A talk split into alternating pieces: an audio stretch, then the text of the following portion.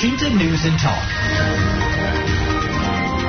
Konsumsi daging merah, baik itu kambing, kerbau, ataupun sapi, pada saat perayaan Hari Raya Idul Adha meningkat. Walau konsumsi daging merah ini juga bisa menyehatkan tubuh, namun seseorang tetap harus memperhatikan efek buruk yang bisa saja muncul. Cara yang harus diperhatikan untuk mengurangi dampak buruk dari konsumsi daging merah seperti apa? Saat ini kami sudah bersama dengan ahli gizi, Dr. Dr. Samuel Utoro MS, SPGK. El Shinta News and Talk. Dokter Samuel, masyarakat perlu tahu dulu apa saja sih kandungan gizi yang ada di dalam daging merah kambing dari daging kambing, kerbau ataupun sapi, dokter. Hari ini mungkin ada penyembelihan ya kemarin mungkin terpotong dengan sholat Jumat. Bagaimana dokter Samuel? Ya, jadi sebenarnya daging merah, daging kambing itu ada baiknya juga. Hmm. Ya. Nah, apa baiknya dia merupakan sumber protein yang cukup baik, yang baik. Jumlahnya cukup banyak di dalam daging kambing, di dalam daging merah. Ya, kandungan proteinnya cukup tinggi. Kemudian di dalam daging merah ini, daging kambing dan daging sapi itu mengandung beberapa mineral. Yang utama adalah zat besi jadi untuk orang-orang yang kekurangan darah anemi, hmm. itu konsumsi daging merah itu menjadi hal yang bagus, akan menaikkan kadar dari sel darah merah. Tapi dia banyak jeleknya juga. Waduh. Ya. Berat. Jeleknya apa? Pertama, dia tinggi kolesterol. Ya tinggi kolesterol, kemudian tinggi asam lemak jenuh, ya. Nah, antara daging merah dan daging daging sapi dan daging kambing, kolesterolnya memang lebih tinggi sih daging sapi. Lemaknya juga lebih tinggi daging sapi. Jadi pilihannya kalau makan daging merah antara pilihan daging sapi dan daging kambing, kita lebih pilih daging kambing. Ya. Nah, kemudian daging merah yang ada di daging sapi yang jelek lagi, daging sapi itu beberapa penelitian epidemiologi membuktikan bersifat karsinogenik. Karsinogenik itu memicu kanker. Kenapa begitu? Karena dia di dalam daging sapi itu mengandung zat yang namanya nitrosamin Hmm. Nitrosamin itu di dalam tubuh kita akan dibentuk nitrit. Nah, ini yang akan memicu terjadinya kanker. Ya, di samping daging sapi itu jeleknya yang tadi saya bilang kolesterolnya tinggi. Karena kalau Anda beli daging sapi, hmm potong yang walaupun yang lin ya, yang warnanya merah tetap ada garis putih di antara serat daging. Yeah. Nah garis putihnya itu sebenarnya kolesterolnya. Nah tapi kemarin kan uh, kita banyak uh, kurban nih, mm. ya. Jadi banyak makan kambing, sapi. Bagaimana mengurangi efek-efek jeleknya? Menguranginya adalah satu, makan jangan berlebihan. Ya. Kedua, kita kurangi penyerapan sifat-sifat berbahaya tadi di dalam saluran cerna kita. Caranya bagaimana? Kita makan zat yang mengganggu penyerapannya. Apa itu? Makanan yang tinggi serat. Tinggi serat itu apa? Makanan dalam keseharian yang tinggi adalah di buah-buahan, tapi makan buahnya utuh ya, dengan kulitnya. Kemudian makan sayur-sayuran yang banyak. Jadi sebenarnya untuk menguranginya sederhana sekali. Anda makan buah, makan sayur lebih dulu, ya. Kemudian waktu makan juga diselingi ada makan buah, makan sayur Agar apa? Agar seratnya yang dimakan banyak. Kalau serat yang dimakan banyak, ah, penyerapan dari zat lemak jahatnya, kemudian kolesterolnya itu paling tidak diganggu. Jadi asupannya akan berkurang. Kemudian yang penting lagi apa? Idul Adha kan satu hari. Ya. Ya makan daging kambing, daging sapi ini cukup kemarin aja satu hari. Hari ini ya jangan makan lagi dong. Itu yang salah itu kalau Anda makan hampir tiap hari paling enggak satu minggu terus menerus atau dalam satu minggu Anda makan daging kambing, daging sapi seminggu bisa tiga empat kali. Nah itu yang keliru. Tapi kalau cuma sehari aja, no problem. Gak usah khawatir. Nah kalau kita makan sehari terus kita kan memang ada gangguan kolesterol tinggi misalnya. Kemudian triglyceridnya tinggi. Ya kita perbanyak makan buah makan sayur itu sehingga penyerapan dari si lemaknya dan si kolesterolnya akan diganggu itu kuncinya. Ya dokter kita nah. bahas satu persatu ya nah ini ya. untuk orang-orang yang memang sudah punya gangguan uh, kolesterol atau lemak ya. di badannya agak berlebih memang masih boleh mengkonsumsi daging? Tergantung. Kalau saya dapat pasien orang yang punya kolesterol tinggi, hmm. saya rubah dulu pola hidupnya. Jadi, saya sarankan Anda harus merubah pola hidup, lifestyle. Kalau pola hidup sudah dirubah, pola hidup itu kan kebiasaan. Kalau kebiasaannya sudah berubah, kebiasaannya sudah tidak makan daging sapi, daging kambing, hmm. ya. Pada saat Idul Adha seperti kemarin, banyak sajian kambing, sapi. Ditambah, ditambah masaknya pakai santan tuh dok. Silakan, ya. Ini orang yang sudah lifestyle-nya berubah ya. Iya. Berubah, Anda makan, silakan. Kenapa? Karena pada saat makan sesuatu yang dilarang, yang menurut lifestyle yang sehat itu tidak boleh. Ini kebiasaan ya. Anda makannya udah nggak kuat banyak. Hmm. Dapat sih makanya dapatkan pola hidup yang baru. Jadi habit kebiasaan. Ya, kebiasaannya itu yang dirubah. Nah, soal Anda bilang masaknya banyak standar. Nah, cara masak juga bisa disiasati. Hmm. Yang pakai santan, kalau dulu kan mau nggak mau kita pakai santan. Santan itu kalau dipanaskan akan rusak menjadi asam lemak jenuh juga. Hmm. Ya, jadi bagaimana? Sekarang banyak bisa kita ganti dengan kemiri, santan. Cara membuat santan itu dengan kemiri. Atau sekarang banyak dijual serat, serat fiber, apa uh, fiber cream, krim serat. Hmm. Ini kalau kita buat bumbu santan, rata santan itu dari serat ini mirip dari kemiri sama. Atau Anda bisa ganti membuat santan itu dari apa? Susu, susu kedelai, susu almond, itu bisa. Ya jadi berbagai cara bisa kita lakukan tetapi yang paling utama saya hmm. bilang lifestyle kebiasaan habit harus sudah habitnya terbentuk udah Anda melanggar satu hari no problem tapi melanggarnya juga karena udah kebiasaan melanggarnya nggak banyak karena begitu makan kebanyakan di mulut nggak enak di perut nggak enak itu habit jadi tubuhnya nolak sendiri. Dapatkan itu. Kalau itu belum dapat, Anda punya kolesterol tinggi, hmm. artinya Anda tetap harus membatasi. Jangan pada waktu acara Idul ada seperti itu, Anda makan sesuka-suka. Nah, boleh. Karena kebiasaannya belum terbentuk. Akibatnya begitu menikmati makanan-makanan daging kambing, daging sapi, itu akan terasa enak sekali kan. Waktu enak sekali, Anda makan lupa diri. Hmm.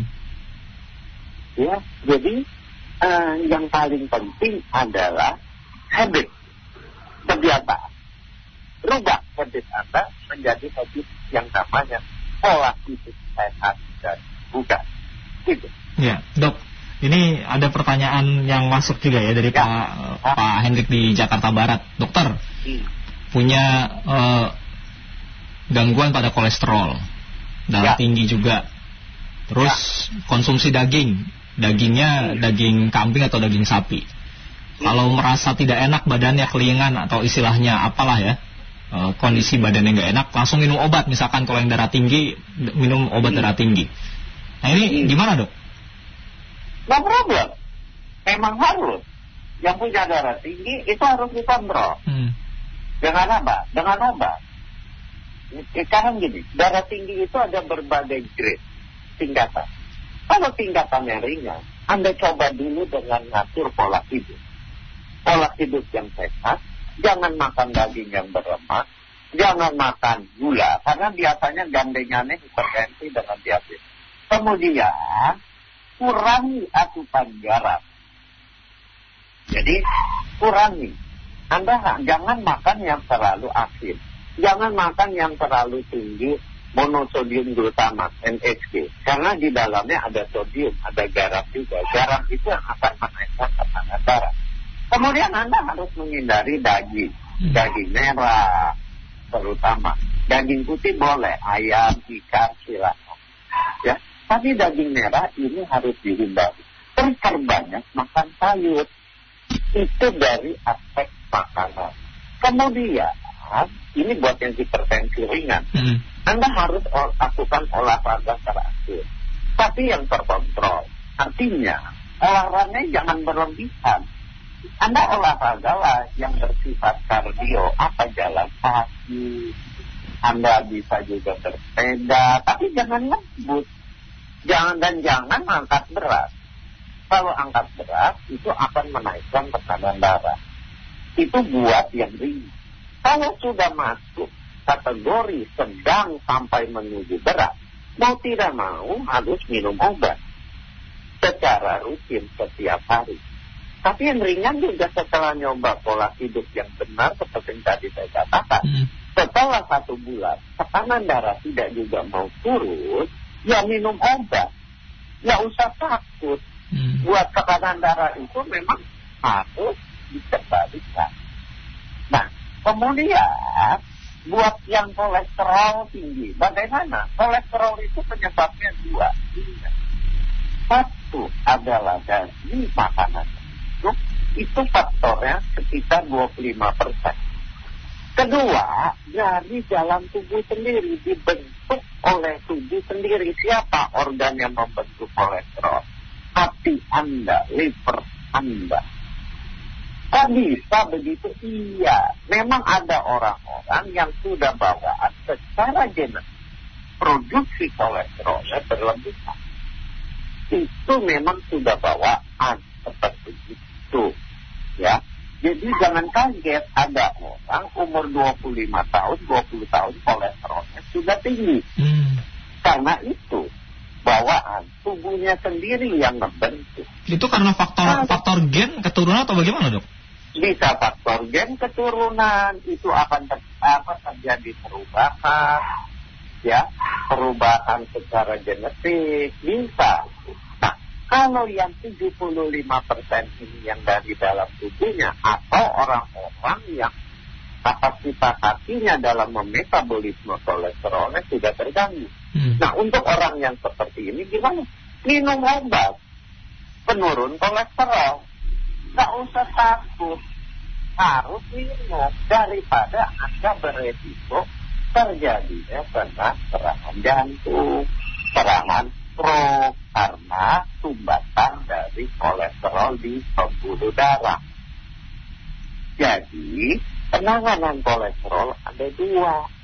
Ngatur makan, Hmm. tapi faktornya hanya 25 persen, dan 75 persennya dengan obat. Tapi belum jadi pertanyaan kan, Kak, kapan kita tahu tubuh kita ini penyebabnya yang mana? Ya kan? Hmm. Apakah karena makanan? Apakah karena si organ tubuh kita di dalam yang membentuk kolesterol? Gampang. Anda coba satu bulan pertama dengan pola hidup yang benar, lifestyle yang benar, ngatur makan, kemudian olahraga teratur, lakukan satu bulan. Kemudian setelah satu bulan, dua bulan, cek ulang itu kadar kolesterol. Dengan ngatur pola hidup itu turun dah kadarnya. Kalau dia penyebabnya yang karena makanan, dia pasti turun. Kalau turun, udah nggak perlu minum obat, pola hidupnya dirubah, terusin. Tapi begitu dia tidak ada perubahan, walaupun sudah ngatur makan dan olahraga terakhir, berarti Anda masuk kategori yang harus minum obat. Golongan statin, golongan penurun kolesterol. Bahaya dong dok buat ginjal. Ah, enggak, karena obat-obat itu didesain, dibuat dengan efek samping ke ginjal sangat-sangat kecil. Jadi nggak usah khawatir. Hmm. Anda minum obat itu akan menyelamatkan justru ginjal Anda selamat, jantung Anda selamat, otak Anda selamat dari kemungkinan-kemungkinan sumbatan pembuluh darahnya. Ya, jadi belum terjadi gangguan ginjal apa karena minum obat terus-menerus tidak. Nggak usah khawatir. Oke. Ya, yes. Dok, ini ada pertanyaan lain. Kalau tadi pola makannya nggak dijaga ya, terutama soal konsumsi daging ini, dan dia tergantung sekali dengan uh, obat, terus konsumsi daging-dagingan ya semuanya merah sembarangan makannya, udah tahu punya kolesterol makannya sembarangan, terus tergantung sekali dengan obat. Bagaimana dok? Apalagi pada saat Idul Adha sekarang. Salah, salah, salah. Hmm. Jadi orang itu yang penting adalah merubah pola hidup secara alami. Ya, kalau sudah merubah pola hidup itu masih tinggi, yang tadi saya bilang karena tubuhnya membentuknya berlebihan, terpaksa pakai obat. Jangan dibalik. Hmm. Jangan orang mau enak-enakan makan sesuka-sukanya terus minum aja obat terus-menerus. Bukan begitu. Karena makan yang terus-terusan salah food, efeknya bukan hanya di kolesterol. Efeknya banyak. Hal lain akan terjadi apa? Proses aging proses. Aging itu proses penuaan. Penuaan itu bukan cuma tampilan kelihatan tua. Penuaan itu adalah seluruh organ tubuh Anda akan berjalan menurun fungsinya, Hmm. mengalami penuaan. Penuaan itu organ tubuh dan tampilan tubuh kelihatan mengalami penurunan kan? Nah isu yang kita takutkan lagi kalau seluruh organ mengalami penuaan, fungsi organ tubuh pun akan terganggu. Jadi segala penyakit akan timbul. Jadi jangan dipikir dengan adanya obat. Saya boleh makan sembarangan. Bukan. Itu keliru sekali ya dokter ya. Keliru. Oke. Konsepnya adalah rubah pola hidup Anda. Kalau pola hidup Anda dirubah masih tinggi, baru pakai obat. Itu jangan Baik. dibalik. Nah. Boleh sembarangan dengan adanya obat. Itu keliru besar. Oke, dok, kita ngobrolin lagi tentang daging merah, dok. Kebutuhan eh, kebutuhan gizi seseorang akan kebutuhan daging merah ini itu sama nggak sih? Artinya harus berapa banyak sebenarnya kalau eh, kita konsumsi daging merah, dok? Dalam satu Oh, hari, dalam secara berkala bagaimana? Ya, Jadi gini, kebutuhan asupan makan itu tiap orang berbeda. Berat badannya, tinggi badannya, usianya, aktivitasnya itu berbeda. Hmm. Dan kalau kita bicara daging merah, itu anarkinya bahkan makanan sumber protein. Jadi kebutuhan protein tubuh kita, kebutuhan protein juga ada batasnya hati-hati ya. Hmm. Anda jangan makan protein sesuka-sukanya, seenak-enaknya dengan porsi yang sangat berlebihan. Ada orang makan daging merah dalam sehari bisa sampai satu kilo. Wow. Ya, ada yang sampai satu kilo. Ada lagi makan sumber protein putih telur berpuluh-puluh. Ya, itu hati-hati. Itu Hmm. sumber protein akan sangat berlebihan, berbahaya membebani dia. Jadi Anda makan daging merah itu ada batasnya, dihitungnya secara keseluruhan disesuaikan dengan kebutuhan protein tubuh. Dari kebutuhan protein, misal kebutuhan protein tubuhnya sehari ya 60 gram. Hmm. Karena kebutuhan protein itu hitung-hitungannya kalau mengerti gizi adalah 1 gram per kilogram berat badan. Itu yang aman. Ya, kecuali dalam kondisi tertentu kita boleh naikkan sampai satu setengah gram per kilogram berat badan sampai 2 gram per kilogram berat badan. Jadi kalau satu gram berarti berat badan Anda 60 kilo, sehari Anda cukup makan protein 60 gram. Dari 60 gram itu dipecah. Dari dapat dari daging Hmm. merah berapa, dapat dari ayam berapa, dari ikan berapa, putih telur berapa, kalau Anda minum susu berapa, Anda makan nasi juga masih ada proteinnya, itu semua ditotali dihitung. Total nggak boleh lebih dari 60 gram.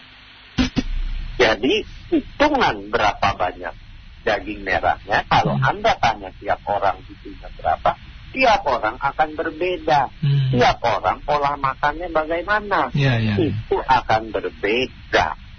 Yang penting adalah total proteinnya itu seberapa banyak. Gitu.